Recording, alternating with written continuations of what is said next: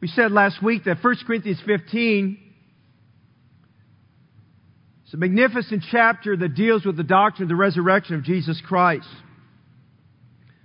So many things we could say about it. I thank God every, almost every service, Sunday school lesson, every time we go so many witnessing, that the resurrection is a mandatory inclusion as we give the gospel. And um, Paul's defending the resurrection. The Greeks did not believe in the prospect of a resurrected body. You might want to make a note about that as you think about the context which Paul's writing.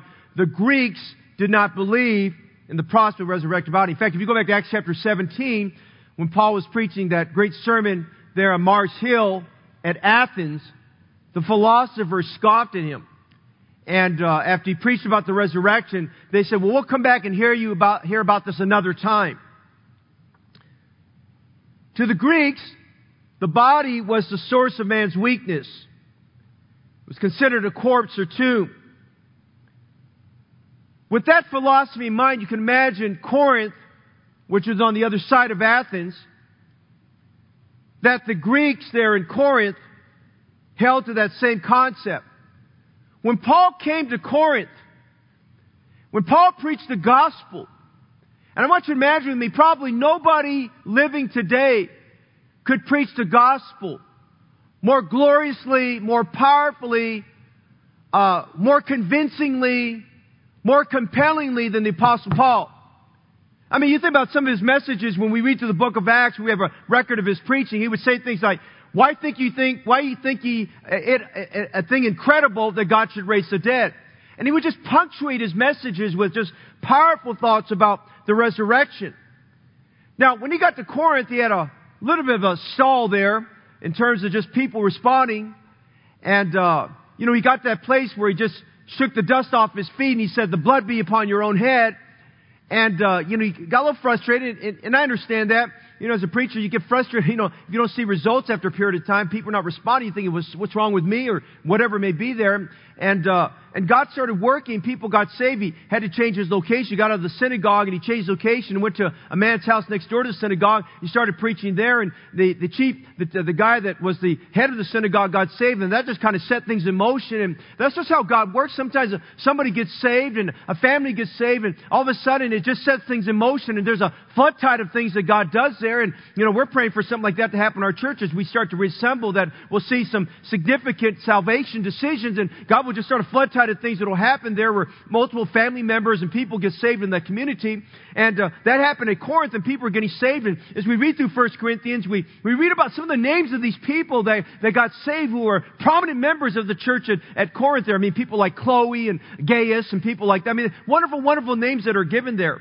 The people at Corinth, when Paul wrote this, this book, and this chapter specifically did not have a problem with the doctrinal aspect of the resurrection of Jesus Christ. I mean, Paul had to defend it and Paul had to speak about it because some were a little bit shaky about it. But for the most part, the leadership there and, and, and those who had been saved under Paul's ministry, they believed, I mean, con- concretely their, their, their faith was settled on the resurrection of Jesus Christ. They knew that he rose again from the dead. But, because of Grecian philosophy about the body and their disagreement, their disbelief about, uh, about the, the possibility of a resurrected body, which is the crux of most of 1 Corinthians 15 and, and part of John chapter 5, what Jesus speaks about, and Daniel's prophecies there over in Daniel chapter 12. These believers he's writing to had a hard time believing in the resurrection resur- the resurrected body of a believer. Now, I want to remind you this evening as we get into this. 1 Corinthians 15, and we find this in verses 1 to 4, was written to defend the resurrection. If Christ is not risen from the dead, your faith is in vain. If Christ is not risen from the dead, what's different between Christianity and, and any other religion? You know, we've got to go back to that.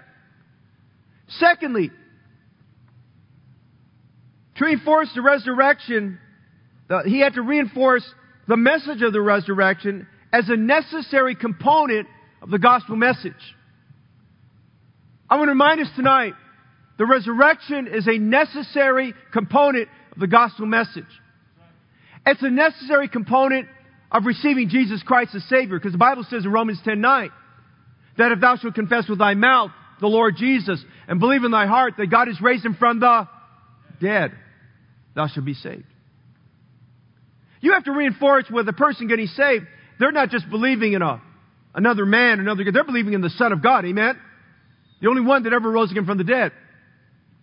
Fourthly, he wrote this, or thirdly, excuse me, he wrote this to reinforce that there is going to be a future resurrection of every believer's body.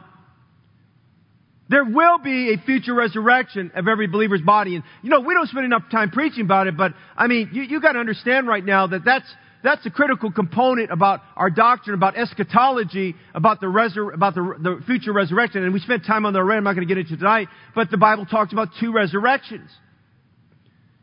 If the rapture was to come tonight, those of us who have loved ones that were saved and their bodies are buried, their souls are with the Lord. Thank God for that. Amen. They're in heaven. But at the rapture, there'll be the sound of the trumpet, the voice of the archangel, and the Bible says the order of the rapture will be the dead in Christ shall rise first. Then we which are alive remain shall be caught up together to meet them in the clouds to forever be with the Lord in the air.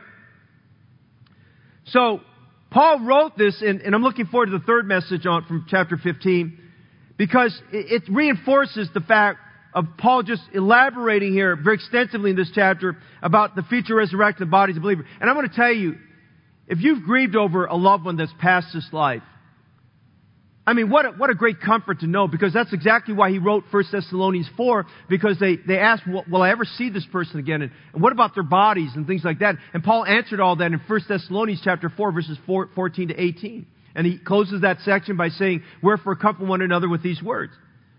But there's a fourth reason. The first reason is to defend the gospel, the, God, the resurrect, the, the doctrine of the resurrection. The second reason is to, is to remind them that the resurrection was a necessary component of the gospel message. The third reason, as I mentioned, was to reinforce the fact that there will be a resurrection of the body of the believers. But there's a fourth reason. That's why we're in verses 29 to 34. The fourth reason is that God's people, then and now, are living, they're living out in the power of the resurrection. Two passages of scripture I'd like you to turn with me, even if you have your notes in front of you, I'd like you to turn with me two passages of scripture. Philippians chapter 3 verse 10, Colossians chapter 3 verses 1 to 3. While you're turning there, 29 to 34, verses 29 to 34 teach us how the reality and the power of the resurrection impacts lives. Now, if you're new to the faith, um, you've never gone through discipleship, let me, let me give you a basic foundational principle here. What we believe affects how we behave. What we believe affects how we behave. Listen, I got saved in a Bible church. I, I, have no apologies about that. I'm thankful for it. The pastor got saved under identified with Independent Baptist. He never never moved the church to be Independent Baptist. I don't know why, but that whatever. I discovered on my own through my own personal study reading that I, I agree with the convictions of Independent Baptists. And even though I was in a Bible church at the time, I, I, I felt like I was Independent Baptist at the time. Was, and, and by the way, I identify with that Independent Baptist, and I wouldn't be anything other than Independent Baptist. Amen? But there are some categories of churches, and I'm not being despairing, on, I'm not being disparaging them on this, but somehow when they teach doctrine, it is dry. It is dead orthodox. It, I mean, it is, it is dry, drier than a bone, I'm telling you. And I've heard some people preach about, teach about the inspiration of Scripture or the deity of Jesus Christ, and I'm telling you, people are snoring right through the, the lesson there. And I got into the Independent Baptist movement. I realized that what, what's going on in a lot of, a lot of churches and places is they, they have, they've left their bearings of realizing what we believe affects how we behave. And when you teach a doctrine, you have to be thinking three steps beyond what you're teaching about how do I make this apply to the person's life so that it comes alive in their life and they understand what it means. And we're going to see that at the resurrection. So what we believe, you need to write this down, especially if you're a new believer, what we believe affects how we behave. That my belief in doctrine is demonstrated in my duty. Do I follow through with what I've learned? Do I believe it? Will I obey it? Right belief determines right behavior. Right doctrine determines right duty. I mean, as simple as that. Now, with that being said, look at Philippians chapter 3, verse 10. This was Paul's philosophy. This was Paul's mission for his life. He said in verse 10, that I might know him, that I may know him, and notice this phrase, and the power of his resurrection. Now that wasn't just Paul's philosophy. That is the mission and philosophy of every Christian. That I may know him, the power of his resurrection, and the fellowship of his sufferings, be made conformable to his death. Now, you're going to park on that right now, and as we get through verses 29 to 34 tonight, you're going to see what Paul means. Then in Colossians 3, which you notice verse 1 just for time. I'm giving you a lot of time on this introduction. Paul said in Colossians 3 verse 1, If ye then be risen with Christ, seek those things which are above, where Christ sitteth on the right hand of God. Now, that, that is a, that is lesson 101 for every new believer. If you're saved, if you're saved, you ought to say amen if you're saved, amen? You are risen with Christ. If Ye then be risen with Christ. Seek those things which are above. That changes the whole outlook in terms of how we see life and what our priorities are and where we're going and what we're doing. If ye then be risen with Christ, and if you're saved, you are risen with Christ, seek those things which are above. Verses 29 to 34, it's about the impact of the resurrection of Jesus Christ on the life of every born again believer. What does the resurrection do through me? What does the resurrection do to me? And what does the resurrection do for me? And what does the resurrection do for other people? Now notice in verses 29 to 34, we see three things tonight. And the core emphasis I want you to notice, if you'll keep this in the back of your mind, because we're going to get into a couple difficult passages right now, or, or passages that have been, been misinterpreted, I should say, uh, by, by many people. We want to remember tonight, we're looking at how the resurrection of Jesus Christ makes an impact. Paul is defending why he believed in the resurrection, what the resurrection did his life. Now keep that in the back of your mind as we study this, because if you don't keep that in the back of your mind, you're kind of wondering, why did he throw this in there? If all fits contextually with the passage, we just have to understand where he's going from verse 1 to verse 58 is about the resurrection of Jesus Christ and its impact on our life. Now notice number one. Number one, let's write this down. The resurrection makes an impact concerning the conversion of sinners. It makes an impact concerning the conversion of sinners, or more simply said, the impact of the resurrection results in salvations. Now notice verse 29, because as you read this, if you don't, if you don't understand the context here, you're going to be all out of whack on this thing. He's going on, he's, he's been talking about the resurrection here, and he's, had, he's not starting a new thought, he's continuing, you know, his justification, why he does what he does, and he says this in verse 29. Else then, Else what? He says, else what shall they do which are baptized for the dead if the dead rise not at all? Why are they then baptized for the dead? Now if you've read this in your devotions, if you taught through 1 Corinthians 15, you probably skipped over the verse. Or you probably scratched your head wondering, what is he talking about? First, we have to ask the question, what does it mean to be baptized for the dead? Now, if you do some study on it, there are there are a lot of interpretations. One man, one man thinks there's 400 interpretations about that verse. I don't know how you come to 400 interpretations, but they, they have, they said there's many 400 interpretations on this. And if you read this on the surface, look again. Else what shall they do which are baptized for the dead if the dead rise not? It would seem to imply on the surface that there were some doing what is called baptism by proxy or vicarious baptism. Now, I have to tell you this. Between the first and second century, because of Gnosticism, which we've been talking about a little bit on Sunday nights on our First John series. There were some teachers that rose up, men of prominence, and I'll give you a couple names. You might want to look them up because they were they were pretty heretical.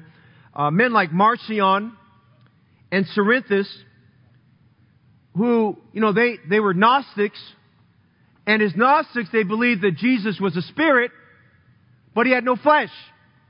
And they believed that because they believed that all, all matter was evil, and if Jesus had flesh, there's no way Jesus could be the Son of God. That's why John wrote First John to defend the deity Jesus Christ, that he was 100% man, but he was also 100% God, and as being 100% God, he had no sin. Amen? And you go to 1 John 4, Paul, uh, John does a magnificent job defending the deity of Jesus Christ, being, being, being, being that he'd come in the flesh. But this man Marcion and Cerinthus, they promoted baptism by proxy. They felt that there, perhaps, that uh, some people had died and they would have gotten saved. So, if I get baptized for them while I'm alive, um, that maybe that'll help their soul. There's a cult that practices that today. They're called the Mormons. Let me say this tonight. Mormons are not Christian. They're not part of the Christian faith. They never have, they never are, and they never will be. They are a cult. They deny Jesus Christ is the Son of God. Study them out. They believe Jesus and Lucifer are brothers. They practice baptism for the dead. I read where one lady got baptized 3,000 times for 3,000 people. They really believe that. Don't make fun of it. I, I, I have pity in their, my heart for these people. They need to get saved. So, superficially, number one, you read this verse, you might think, well, it implies baptism for the dead. But let me go on, because we're going to get to the meaning. There's a second thing I want you to notice very quickly. Baptism is a Bible doctrine. Paul referred to the ordinances in chapter 11, verse 1. Baptism and the Lord's Supper are two ordinances of the local church. Go back to your Baptist, the Baptist theology. We believe in two ordinances, the Lord's Supper and baptism. Now what do we mean by baptism? We, baptism, by its very word, means immersion underwater. It means to be submerged. It means to go all the way under the water. Okay, now, baptism does not save. We need to get that straight. Baptism does not save. There are some, like the, like the Church of Christ, that practice baptismal regeneration. They're not the only one. There are some that believe either by sprinkling or pouring out of water or into infant baptism that saves the soul of the individual my friend, there, that, that's a very sincere belief, but it's not a biblical belief. It's an incorrect belief. Baptism does not save your soul. Baptism never saved any soul. Baptism cannot save your soul. Baptism, scripturally speaking, is a symbol of one's salvation. Baptism follows salvation. Baptism never precedes salvation. Do we get it tonight? Amen? Baptism does not save an individual soul. Baptism regeneration is not taught by the, in the Bible. Baptism regeneration, being baptized baptized for to get saved is a work. Listen, we're not saved by works. We're saved by the grace of God. For by grace are you saved through faith and that not of yourselves. It is a gift of God, not of works, that any man should boast. So we must understand tonight, baptism is an ordinance. Now, wherever we read about baptism, we must remember, baptism in the New Testament immediately followed one salvation. In Acts chapter 2, and it's a symbol representing that they, their identification with Jesus Christ and His death, burial, resurrection. When a person goes under the water, it represents how we wore that Jesus Christ died for our sins when He comes up and was buried. When He comes up out of the water, it represents that He was resurrected. Okay. Now, for the believer, we were once dead in sins. Read uh, Ephesians chapter 2 verse 1. We were dead in sins and trespasses. When we put our faith and trust in Jesus Christ, we have newness of life. You go to Romans chapter 6. Romans chapter 6 does a beautiful job helping us understand the, the symbolism about baptism. Baptism, everyone who gets saved is supposed to get baptized. Everyone who gets saved and puts their faith and trust in Jesus Christ needs to get baptized because publicly is telling others of your identification with Jesus Christ and His death, burial, and resurrection. So baptism in the Bible. Now, I was just saying here that when we read about baptism in the New Testament, people who got saved in that first century, and it's a little bit foreign to us, but as soon as they got saved, they got baptized. You read Acts chapter 2 verse 41, it says, They that gladly received his word were baptized. I mean, this is the day of Pentecost. Those people got, there were 3,000 people that put their trust in Jesus Christ as Savior. And I'm talking about, I'm talking about hardened Jews who were stuck in Judaism. I mean, they got saved and they got baptized. They were not ashamed to tell other people, listen, I'm, I'm not, I'm not a Judaizer anymore. I'm, I'm a Christian. I'm a born again believer. I put my faith and trust in Jesus Christ. We go over to Acts chapter, I think it's Acts chapter 8, and we read about the, this man that, uh, this, uh, uh a man by the name of Philip who went to meet a, a, a, man out in the, the desert there who was called the Ethiopian eunuch. And when the Ethiopian eunuch got saved, the Bible says immediately they, they went into the water and that man got baptized. I mean, it was, it's, it's kind of neat. God led them to an oasis right there and that man knew the baptism wouldn't save him. But as soon as he got saved, he submitted himself to Philip and Philip under the authority of the church at Samaria baptized this man in water. He did, he got baptized, that identifies his faith. We read later on Another passage of scripture where, where when, when the gospel came there to Caesarea and uh, Peter preached the gospel there to, to Cornelius and his household there. And as soon as he got saved, you know, Paul, Paul made, uh, uh, Peter made a, a, very dogmatic statement. He says, no one should keep these people from getting baptized. They put their profession of faith in Jesus Christ as Savior there. They were ready to get saved. And as soon as that happened, Peter found a place where there was water deep enough to baptize them in and he baptized them. I mean, people at that time got baptized. And let me say this to you tonight because when Paul wrote this, I'm going to tell you what the, what the mindset of people people was when Paul wrote this. The mindset in the New Testament, as the scripture is being written, that baptism was always associated with salvation. Baptism did not save, but baptism was always associated with salvation. When you read about baptism, even in, theo- in systematic theology, baptism is never separate as its own separate theology. Baptism is always associated with soteriology in salvation because it automatically follows salvation that you identify Jesus Christ. So when Paul's writing this, I want you to understand a couple things here. As Paul writes this, the implication of what he's saying here, he's talking about people that are saved and have been baptized. And what he's talking about here, this gets to now the meaning, the context here. He's saying here that people get baptized, people get saved because of the testimony of a saved person who's passed away and because of the influence of that person, they realize they can say, look at it again. Because there's a couple words that we have to look at. First of all, look at the word for. The word for is used in Scripture. Could have many different meanings. It could mean over. It can mean above. It can mean beyond. It can mean, mean instead of. Or it can mean because of. So when we read this and we look at the context, the meaning means because of. Dead is not talking about unsaved people. The dead is talking about saved people who have died and their bodies have been buried. And what Paul is saying here Else, what shall they do? He's talking about defending the resurrection. What shall they do which are baptized for the dead? He's saying, there are some people that had a loved one who passed away. And the loved one had a testimony for Jesus Christ. And this person who was unsaved heard at the funeral that there's going to be a future resurrection. And at that future resurrection, and I'll say more about this in a moment, there's going to be reunion of the believers in heaven. And he heard that, and they were moved. And they thought about the dead in Christ, the dead in Christ that are in that grave. And thought about the influence, a good testimony of that person. And they thought about, you know, that person's going to rise from the dead. And that person's saved. I need to get saved because I'm not saved. I will, I will not have a reunion with them. And so he's talking about someone who gets saved and gets baptized, and he says the resurrection is a motive, it's an incentive that encourages them because they know there will be a future resurrection one day. Now look at, I've had the privilege to do a lot of memorial services, celebration light services. I have one coming up this Saturday. I have one coming up perhaps in a few days. I just did one. It was either last Wednesday.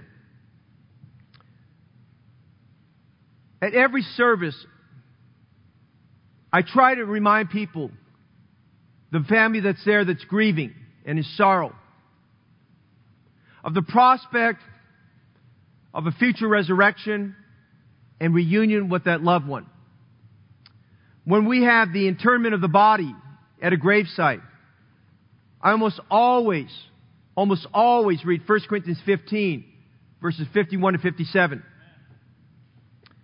Because there's hope for the believer. Amen? There's hope. The resurrection gives hope. And I emphasize a reunion in heaven as an incentive, as a motivation, as a, if you want to, to goad the person on so that they would recognize the unsaved the unsaved family members, they'd recognize the need for trusting Jesus Christ as Savior. And when you read through the Bible, the Bible speaks very clearly and lovingly about a future reunion. For instance, in Genesis 37, 35, Jacob, when he heard about Joseph, when they, his brothers and their evil deed brought back his tattered garments, his tattered coat, uh, coat of many colors, Jacob lamented, but he said this, I will go down into the grave unto my son mourning. You know, he knew he was going to be reunited with his son. He knew something about a future, future resurrection. David said of his deceased son that Bathsheba bore, the first son, I shall go to him, but he shall not return to me. In 1 Thessalonians chapter 4 verses 16 to 17, which I alluded to, the Bible says we shall be caught up with the dead in Christ in the, in the clouds.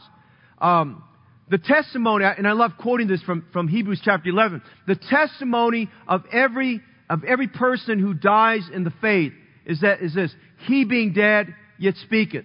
And I've had occasion, I shared recently, uh, in one of our shares, I think it was a Wednesday night service, I think, about, uh, Brother Les Johns, who my daughter-in-law Jennifer, with her soul winning partner back in 2012, knocked on his door and invited him to come to church. And he came and he got saved a few days later. And, uh, and he, always used to say this to me and others in the church. He would say, you know, the best thing ever happened to me, somebody knocked on my door because I found Jesus Christ as my Savior and got saved. And he would just, he would just, you know, say things like that.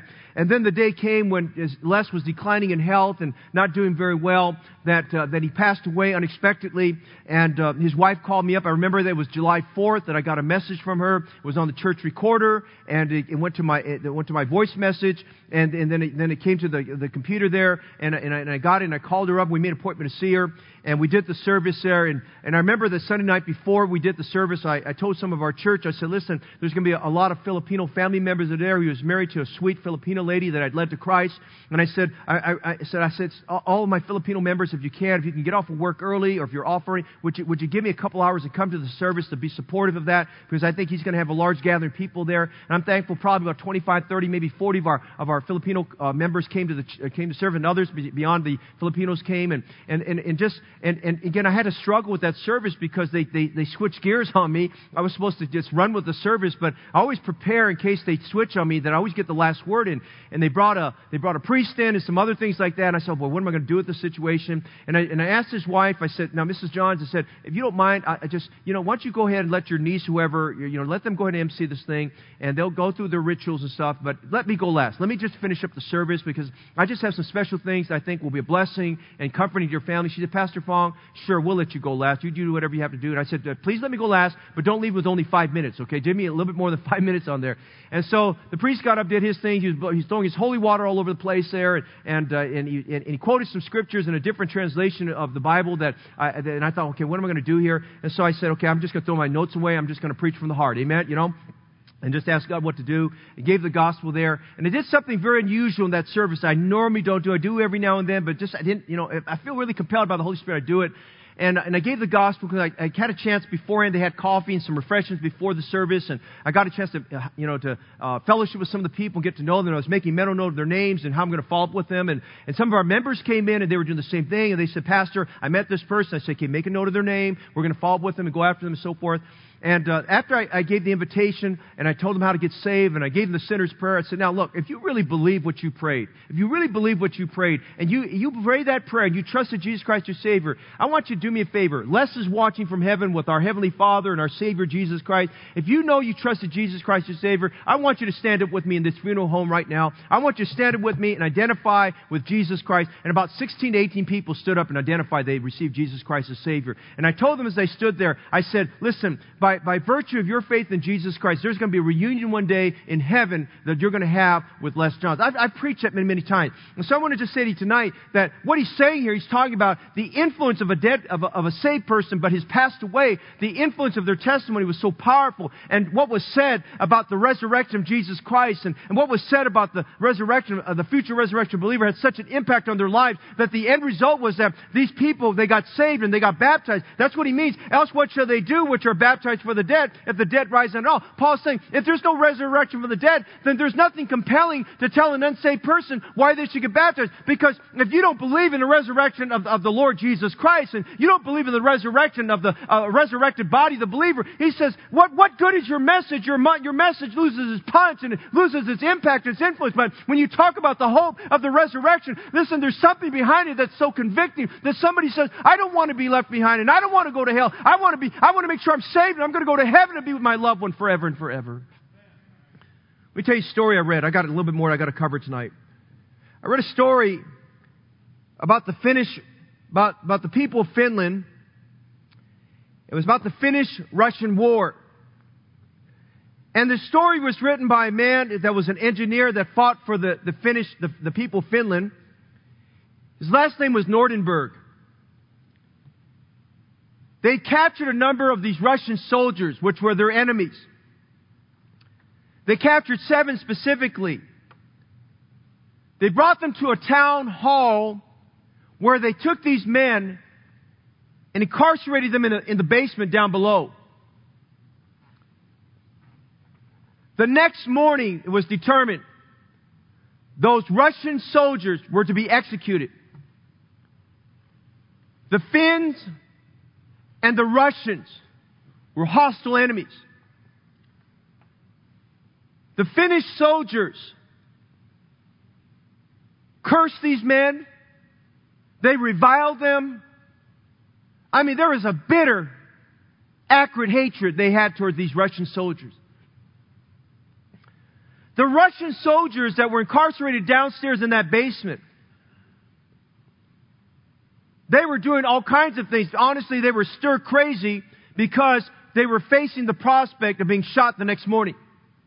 Some of them were beating the walls with their fists until they were bloodied.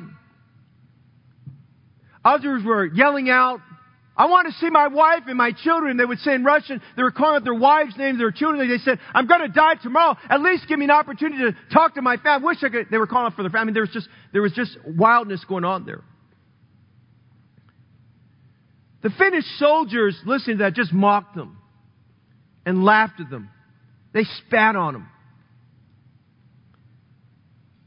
But there was one Russian soldier. In the midst of all that was just sitting in a corner, entertaining himself. I mean, when I say entertaining, he's just minding his own business. Very sober. This man started to sing. His name was Koskinen. Koskinen started to sing. First softly, and then loudly. And he started to sing very loudly. A stanza of a hymn he had learned three weeks before, having stood around and heard a Salvation Army musical ensemble sing this song. That was back in the day of the, you know, the Brengels and, and, the, and the founder of the, of, the, of the Salvation when they preached the gospel there. And the song he was singing was Safe in the Arms of Jesus, safe on his gentle breast. There by his love o'ershadowed, sweetly my soul shall rest. Harkest the voice of angels, born in a song to me, over the fields of jasper, over the crystal sea. This man was singing that those stanzas in the chorus from Safe in the Arms of Jesus. And if you know the song, it's a beautiful song. One of the Russian comrades said, Are you nuts? Are you crazy? Are you trying to convert us to religion? Stop this madness. That's what he said. In Russian, he said, Stop this madness. And the Finnish soldiers were just kind of stunned. What's this guy doing? Koskinen looked at his comrade, and tears just broke out on his, on his eyes. He said, Comrades, would you listen to me for a minute? I got this song three weeks ago, listening to a Salvation Army ensemble sing and preach about God's Son, Jesus Christ. He said, My friends, my mother sang about Jesus and prayed to him always. He had a God fearing mother. He said, Comrades,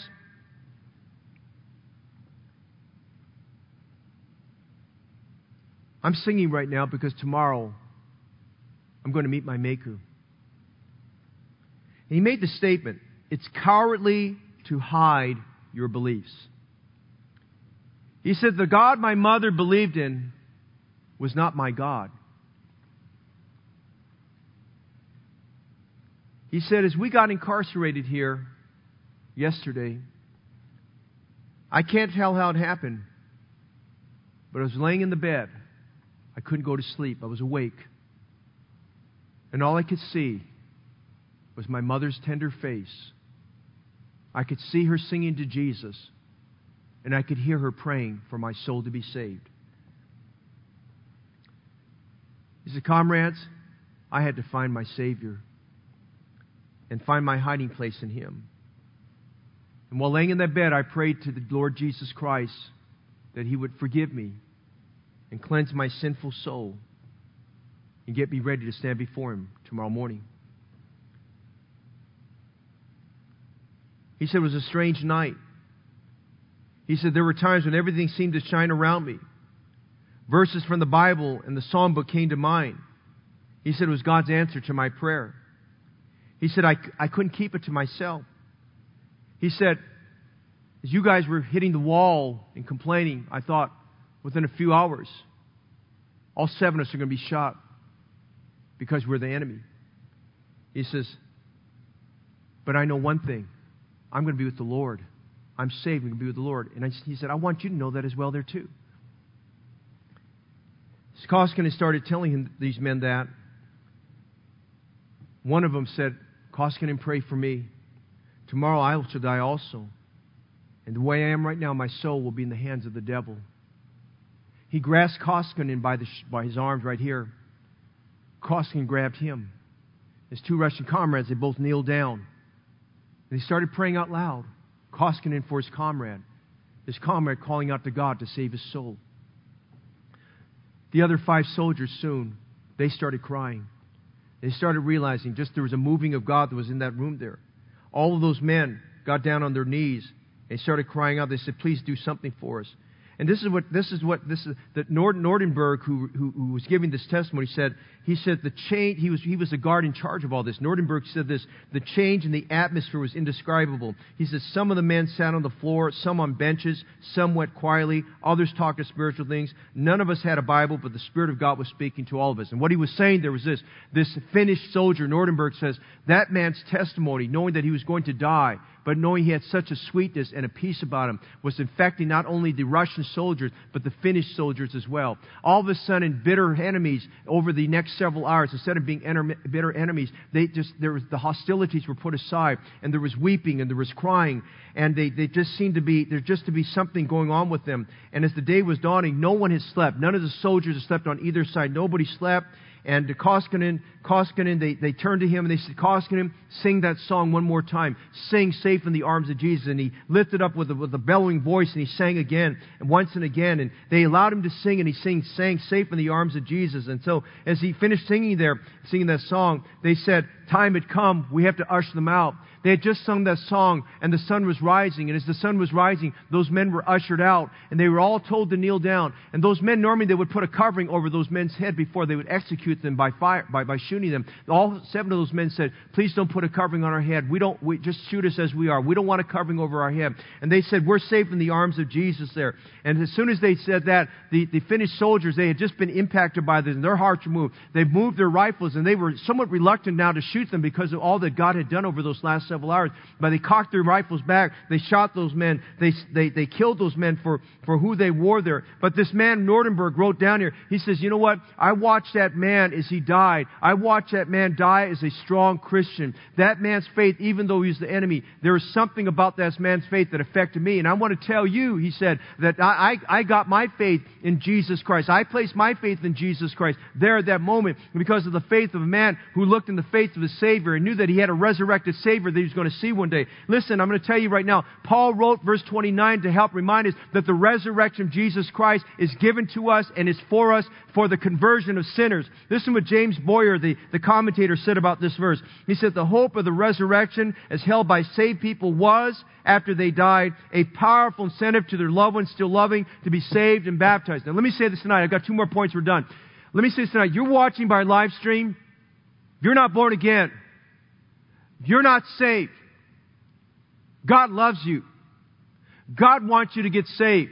God doesn't want you to spend eternity in hell. God wants you to know that you have a loved one that may have predeceased you, that was saved, They've gone to, they've died, they've gone to heaven, but they're not dead. They're really alive. They've graduated from this life. And they're, they're in a place where there's no death, there's no sorrow, there's no more dying. They're in the presence of our Lord Jesus Christ. But the effect of their testimony is that He being dead yet speaketh. The testimony of your loved one is that you also might get saved, that you also would place your faith and trust in Jesus Christ. Let me encourage you tonight, if you're not saved and born again, right now is a good time, or sometime before this service is over, I encourage you to, pour, to place your faith and trust in Jesus Christ. Tell him that you repent of your sins and you believe with all your heart that Christ died for you. And he'll save you right now. And on this 21st day of October, you can be born again into God's family.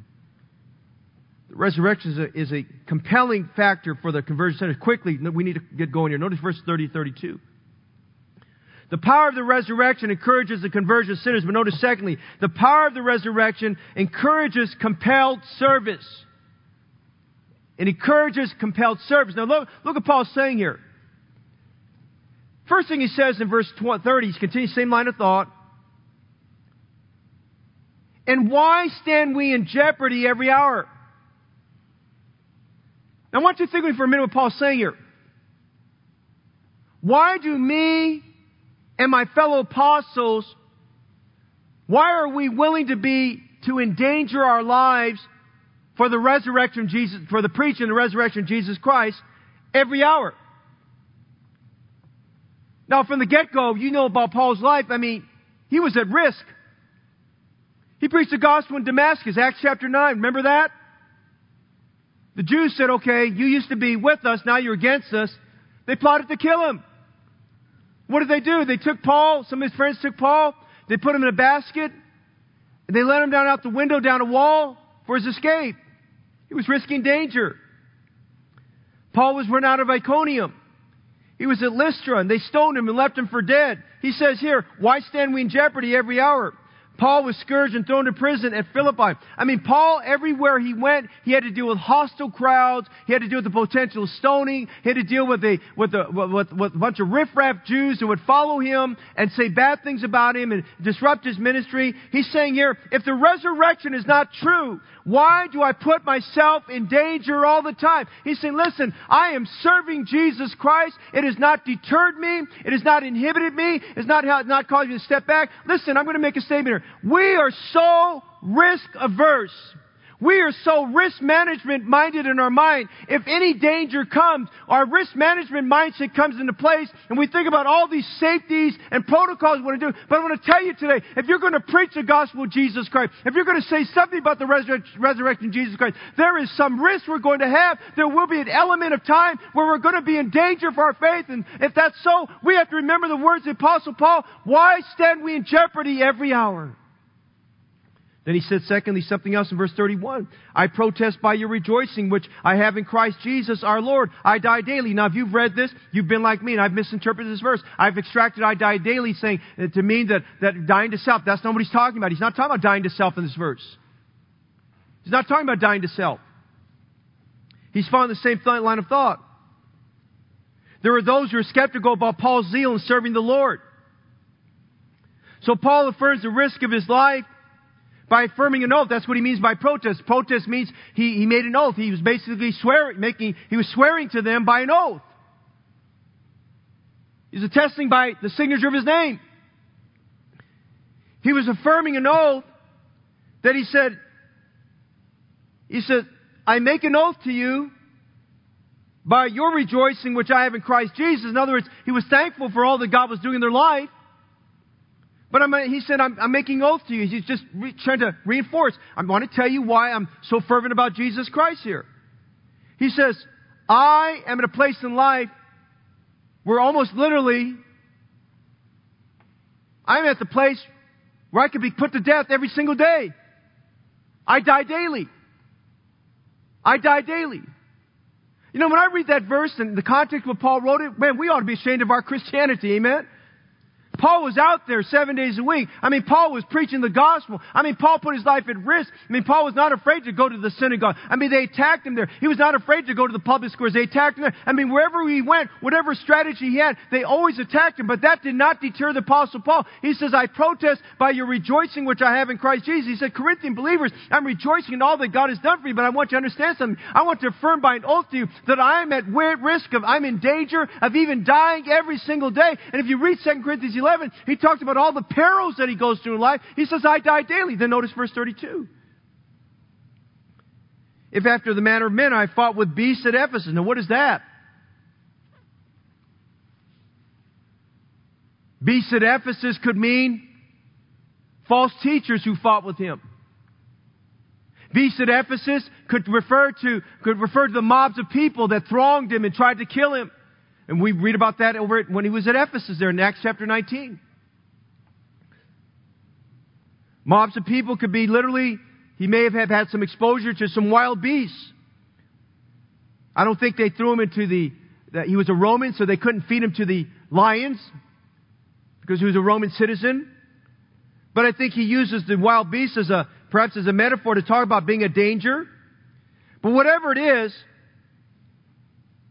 Paul is saying verses 30 to 32, I serve Jesus Christ and what compels me to serve Jesus Christ is my belief in His resurrection my belief in the power of his resurrection. I mean, I get up every morning, he says, and the power of his resurrection compels me to serve him. The power of his resurrection compels me to know him, to seek those things which are above, where Christ sitteth on the right hand of God. And I'm saying this to brother and sister in Christ, the resurrection of Jesus Christ. I mean, sometimes we, we use this phrase, we say we get burned out in serving, and we say we can't manage our time, and we say, well, I've got to have balance, I've got to have work-life balance, and I've got to go home to my family and all these other things. But I want to tell you honestly, we are nothing but bunch of people that make excuses why we can't do anything for God, and we want to take time off. We want to take our sabbaticals from God. We want to take our time off from God. We're going to be absent without leave from God, and uh, we let COVID and everything else get away. But I'm going to tell you tonight, the Apostle Paul, if he lived right now, it doesn't matter there's COVID, he would still be on every street corner, at every train station, at every airport, every airport place he could, wherever it could be, where it could be a public gathering. He would be there because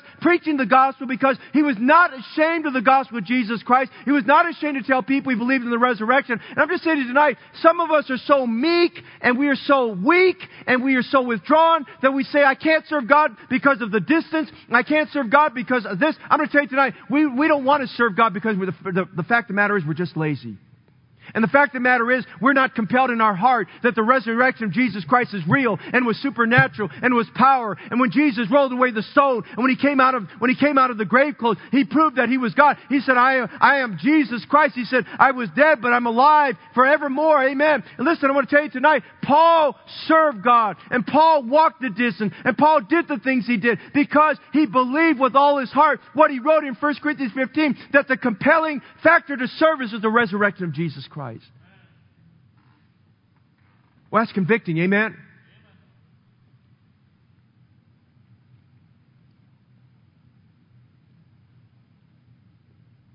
Beloved, if you then be risen with Christ, seek those things that are above. I want to encourage you tonight. Our county's reopened. Our county's reopened. Serve the Lord. Serve the Lord with joy. Serve the Lord with gladness. You come back with a pouty face, you should stay on live stream. Don't come back the way you left. Come back revived. Come back resurrected. That I may know him, the power of his resurrection. Serve the Lord so that he gets the glory. Serve him with fervency. Serve the Lord for results. Serve him for fruit that remains. Hey, serve the Lord when you're discouraged. Serve the Lord when you're rejected. Serve the Lord where there's risk. Listen, let's get rid of this risk management mindset and we realize, okay, well, this area is kind of a little dangerous here because there's some drug dealers over in this side here, and this area is a little dangerous over here because there's a bunch of atheists over here, and this, uh, this, this area is pretty good because these are all new movements. Hey, listen, we got to reach everybody with the gospel of Jesus Christ or we lose the favor of God upon our church. And I'll tell you, you read these verses of scripture, Paul did not practice risk management when it came to serving the Lord. Now I'm not saying he was hazardous. It just came to him. I mean, he put his hand in the fire, he's putting some sticks in the fire, and a viper came out and bit him on the hand.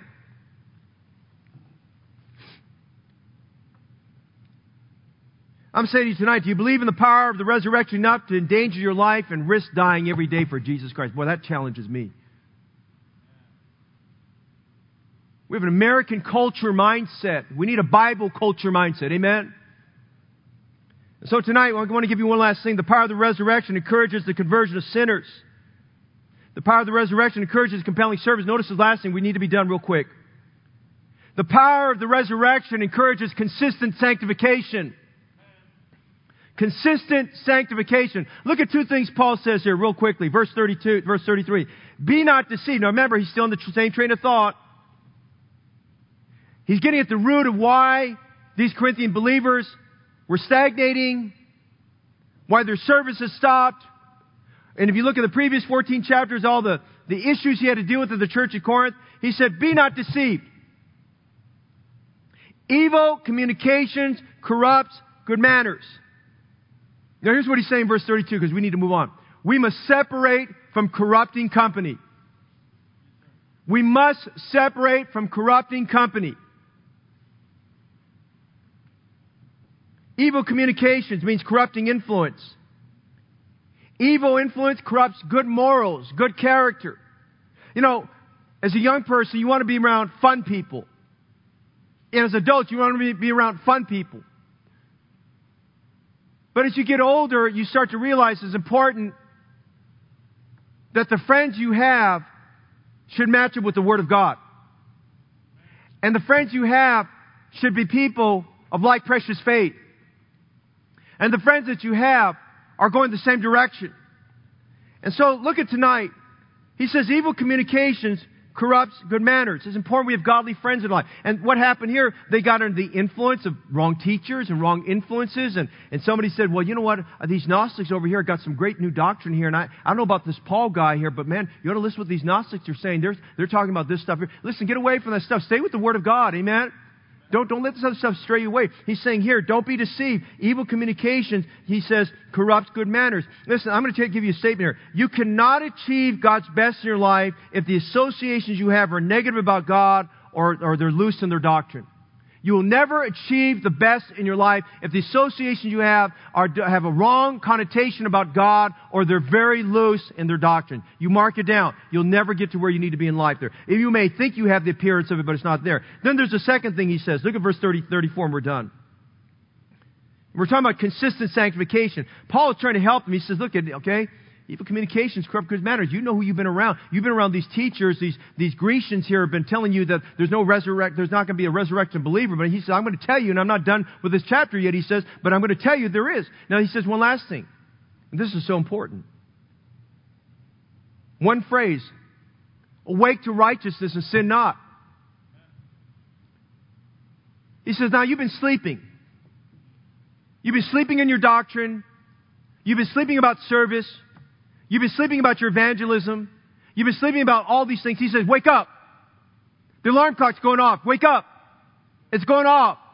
And you can't turn it off. Wake up. Awake. And he says, here's what you'd awake to. Awake to righteous living. Awake to righteous. Now what's righteous living? Righteous living is living for God.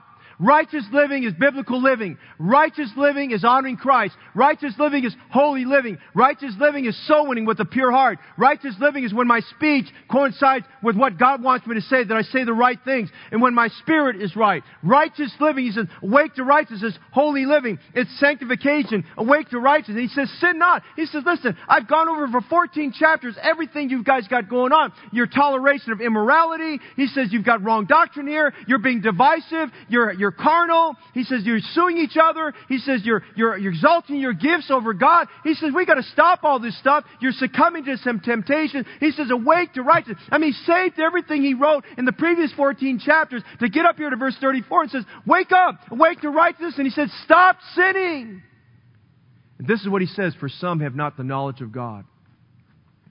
He says, look at what's happened in your community. You used to be on fire for God. You, you, you were doing all these things for God. The moment I left and went away, he said, all, everything's fallen apart. Look what you've done to Corinthian society. He says, you need to start living righteously because some have not the knowledge of God. He said, you've got a lost world. Your testimony's been tarnished. You're hurting yourself among the lost people here. And he says, I speak this to your shame.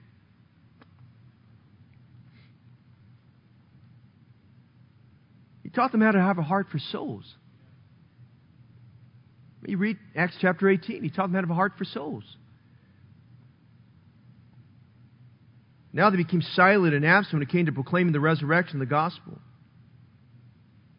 Let me make a statement to you. I know we've had COVID 19, but I'm going to tell you something. Reading your Bible during COVID 19 is a norm. Spending time with God in prayer during COVID 19 is a norm. Going to church during COVID 19 is a norm. Winning souls for Jesus Christ during COVID 19 is a norm. Whether we're in COVID 19 or not in COVID 19, it doesn't change God's commandments. It doesn't change that we're a Christian. It doesn't change we need to wake up. It doesn't change that we're supposed to have revival. It doesn't change we're supposed to live for God. I mean, it, it doesn't change all that. He says, Awake to righteousness, sin not, for some have not the knowledge of God. And he says, I speak this to your shame. Vance Havner said this great thought. It's better to wake up 500 Christians than to, than to convert 500 sinners. For if 500 Christians really wake up, they will win more than 500 sinners. Great thought. Let's wake up. Let's wake up. The resurrection of Jesus Christ. What a great incentive and encouragement for the conversion of sinners, for compelling service consistent sanctification. Belief determines behavior. Doctrine determines duty. That I may know him, the power of his resurrection. If ye then be risen with Christ, seek those things which are above, where Christ sitteth on the right hand of God. Let's rise up this evening. Let's awaken, Christian. Let's live for God. Let the church house be full on Sunday and Monday and Tuesday and Wednesday. Awake to righteousness and sin not. Then tonight, in the beginning, I spoke for a long time about the influence of someone who's passed this life and their testimony for Jesus Christ. There's a reunion for every person who gets saved with that family member. And tonight, if you're not saved, you may have had a family member recently who's passed this life. They're in heaven. They're saved and they're in heaven. And their great longing for you is that you'd get saved tonight and that you'd have a family reunion. We're going to help you with that tonight. We want to encourage you to know the resurrected Christ tonight, to let him come alive in your life. I'm not asking you to receive religion. I'm not asking you to pray a prayer per se. I'm asking you to repent of your sins and call on the Lord Jesus Christ save you tonight. Let's bow our heads for prayer.